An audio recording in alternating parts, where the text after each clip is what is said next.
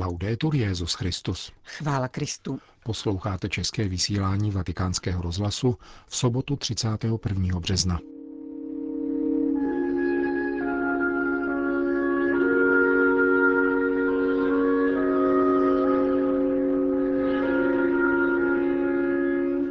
Pane Ježíši, tvoje láska je naše naděje.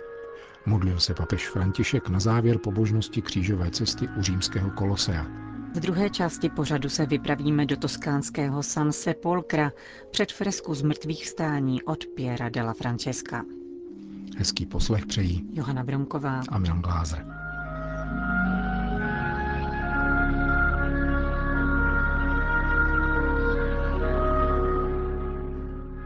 Večerní pobožnost křížové cesty u římského kolosea, které se účastnilo asi 20 tisíc lidí, byla jako obvykle zakončena modlitbou Petrova nástupce.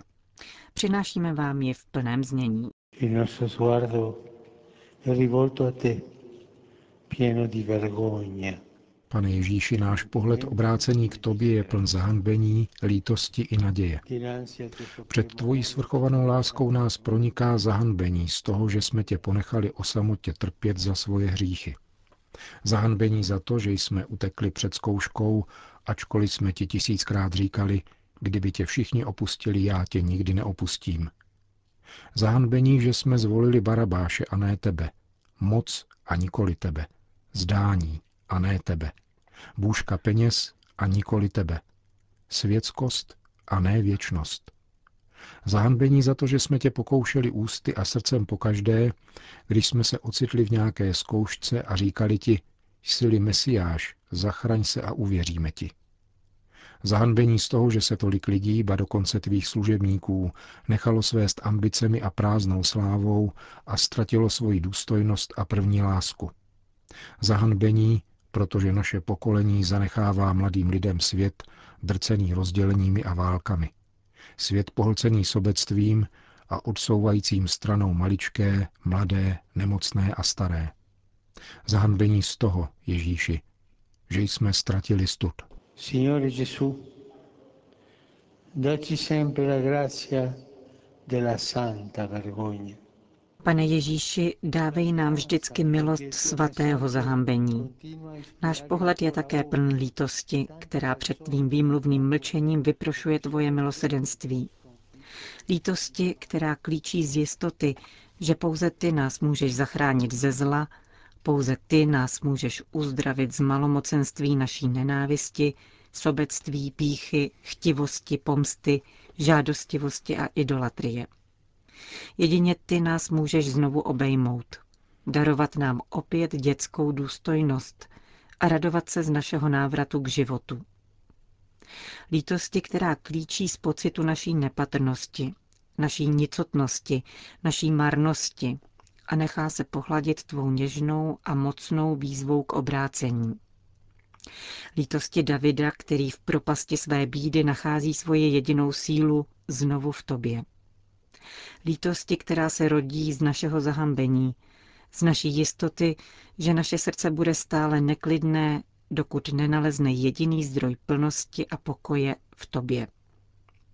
Lítosti Petra, jehož pohled se setkal s tvým a hořce se rozplakal, protože tě před lidmi zapřel. Pane Ježíši, dávej nám stále milost svaté lítosti. La speranza perché il tuo messaggio Před tvým svrchovaným majestátem je v temnotě našeho zoufání zažehnuta jiskra naděje, protože víme, že tvojí mírou lásky k nám je nezměrnost. Naděje, protože tvoje poselství nadále i dnes inspiruje mnohé lidi a národy tím, že jedině dobro může potřít zlo a zlobu. Jedině odpuštění může zrušit zášť a pomstu. Jedině bratrské obětí může rozptýlit nevraživost a strach vůči druhému. Naděje, protože tvoje oběť nadále i dnes vydává vůni božské lásky, která se něžně dotýká srdcí mnoha mladých lidí, kteří ti nadále zasvěcují svoje životy a stávají se živými příklady lásky a nezištnosti v tomto našem světě, požíraném logikou zisku a snadného výdělku. Naděje, protože mnozí misionáři a misionářky nadále, i dnes vyzývají spící svědomí lidstva, riskují život, aby ti sloužili v chudých, skartovaných, migrantech, neviditelných, vykořišťovaných, hladových a vězněných.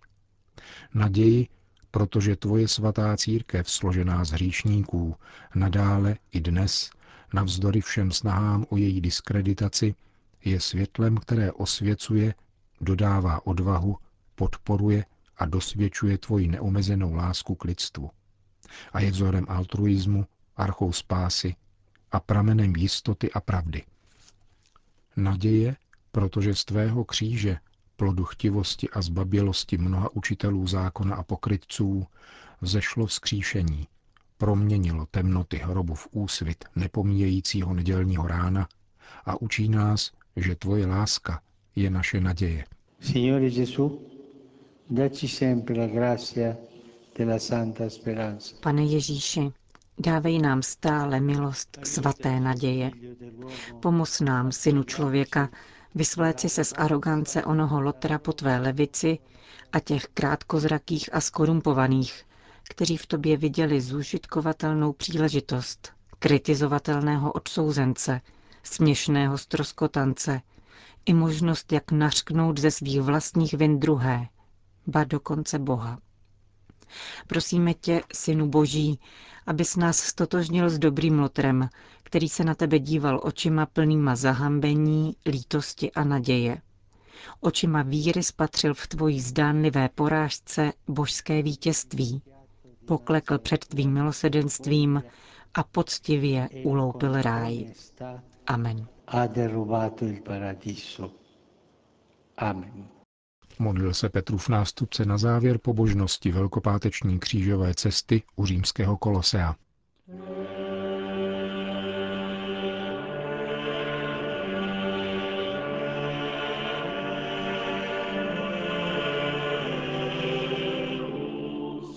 Toskánském Samse Polkro byla krátce před Velikonocemi po tříletých restauračních pracích představena freska z mrtvých stání od renesančního malíře a matematika známého jako Piero della Francesca. V díle tohoto umělce a vzdělance, který se v tomto městě narodil a rovněž v něm zemřel, právě v roce, kdy se datuje objevení Ameriky, se snoubí fascinace perspektivou s citem pro světelnost malby a detailní popis viděného. Freska zachovaná v místním muzeu znázorňuje Krista ve chvíli zmrtvých stání a patří k nejproslulejším výtvarným dílům všech dob. Obdivovali Michelangelo i nejstarší biografové umělců a její věhlas se dokonce zasloužil o to, že, jak uslyšíme, bylo San Sepolcro ušetřeno před bombardováním na konci druhé světové války.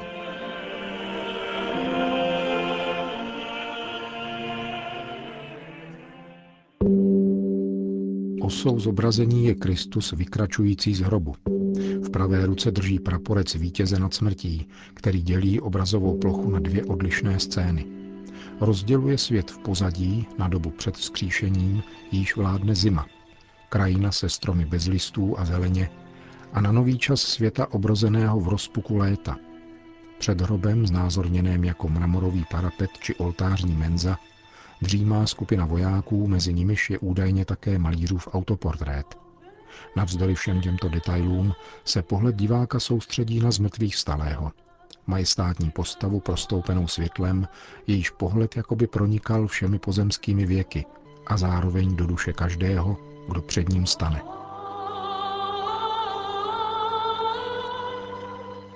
Restaurační práce ukázala renesanční fresku v její plné kráse, říká Cecília Frozinini, historička umění, která na restaurování dohlížela. Restaurování vrátilo fresce nádhernou transparentnost barev, typickou pro techniku Piera della Francesca, o níž mluví Čenino Čenini nebo Vasari, a které složil poklonu také Michelangelo, když pak odmítl vymalovat Sixtínskou kapli olejovými barvami, protože nic nedokáže vyjádřit transparentnost tak, jako freska. Umělec totiž dokáže nechat proniknout světlo z pozadí. Využívá běl omítky, aby vytvořil představu rozptýleného světla, nejen toho, které osvěcuje postavy, ale světla, které vychází zevnitř. Restaurační práce probíhaly před očima návštěvníků, aby se lidé přijíždějící z celého světa neocitli náhle před zakrytým lešením. Když se ocitnete před jedním z nejvýznamnějších uměleckých děl lidstva, chvějí se vám ruce. Naší obranou jako restaurátorů je to, že se pokoušíme vstoupit do nitra díla a odhalit všechny jeho technické aspekty. Je to na prvním místě intelektuální práce, dříve než se dostanete k té materiální a manuální. Zevrubné přeskoumání fresky přineslo také novinky ohledně její historie a datace. Především potvrdilo, že freska byla na své nynější místo přenesena druhotně. Na základě archivních bádání se také ukázalo, že její datování je třeba posunout do roku 1470, do doby, kdy florenská signorie udělila městu Sansepolcro větší autonomii. Ustanovila místního soudce Gonfaloniere di Justicia, doslova praporečníka spravedlnosti. Postarala se tak o jakési znovuzrození původního republikánského zřízení města – Zmrtvý vstání Piera della Francesca má tedy také zvláštní význam v občanské rovině. Stalo se symbolem Sance Polcro, města založeného podle tradice nad relikviemi svatého hrobu, přinesenými do Itálie dvěma poutníky ze svaté země. Je to dílo, které promlouvá na mnoha úrovních. Úžasné a krásné je také uvědomit si, jak v době jeho vzniku nebyl rozdíl mezi náboženským a občanským aspektem příliš silný. Oba byly součástí představy o člověku jako o jednotě ducha a těla, život duchovní a občanský. Piero zobrazil sám sebe mezi vojáky spícími před hrobem. Kromě Krista jediná frontálně znázorněná postava. Tato téměř fyzická účast na vzkříšení není pouze jakýmsi podpisem umělce, ale také zřejmým vyjádřením jeho přináležitosti, jak náboženské, tak občanské. Vždycky jsem měla představu Piera jako osobnosti oddané své malbě v náboženském smyslu. O jeho životě víme nemnoho. Všechny zprávy se váží k jeho oddanosti městu Sanse Polkro. Nemáme zprávy o jeho rodině ani osobním životě, ale jeho dílo nám ukazuje svět, který je obrácen k transcendenci. Postavu Piera proto vnímám v dimenzích jakési až mnižské oddanosti svému dílu. Říká Cecilia Frozinini, vedoucí restauračních prací na fresce z mrtvých stání od Piera della Francesca.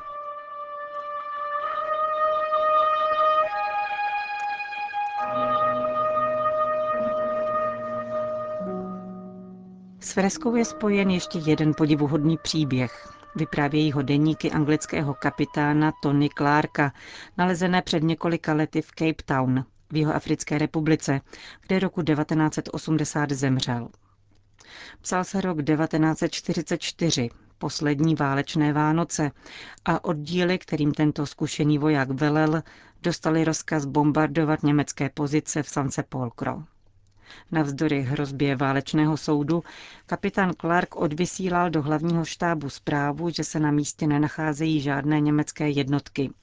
Přestože věděl, že po zuby ozbrojení Němci se ze svých pozic stahují pomalu a jsou vždy připraveni zaútočit. Proč tolik riskoval?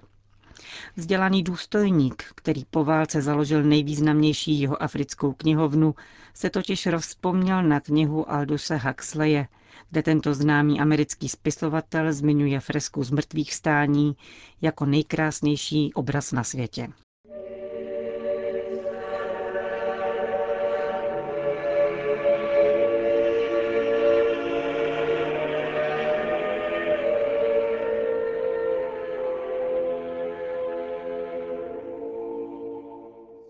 Končíme české vysílání vatikánského rozhlasu. Chvála Kristu. Laudetur Jezus Christus.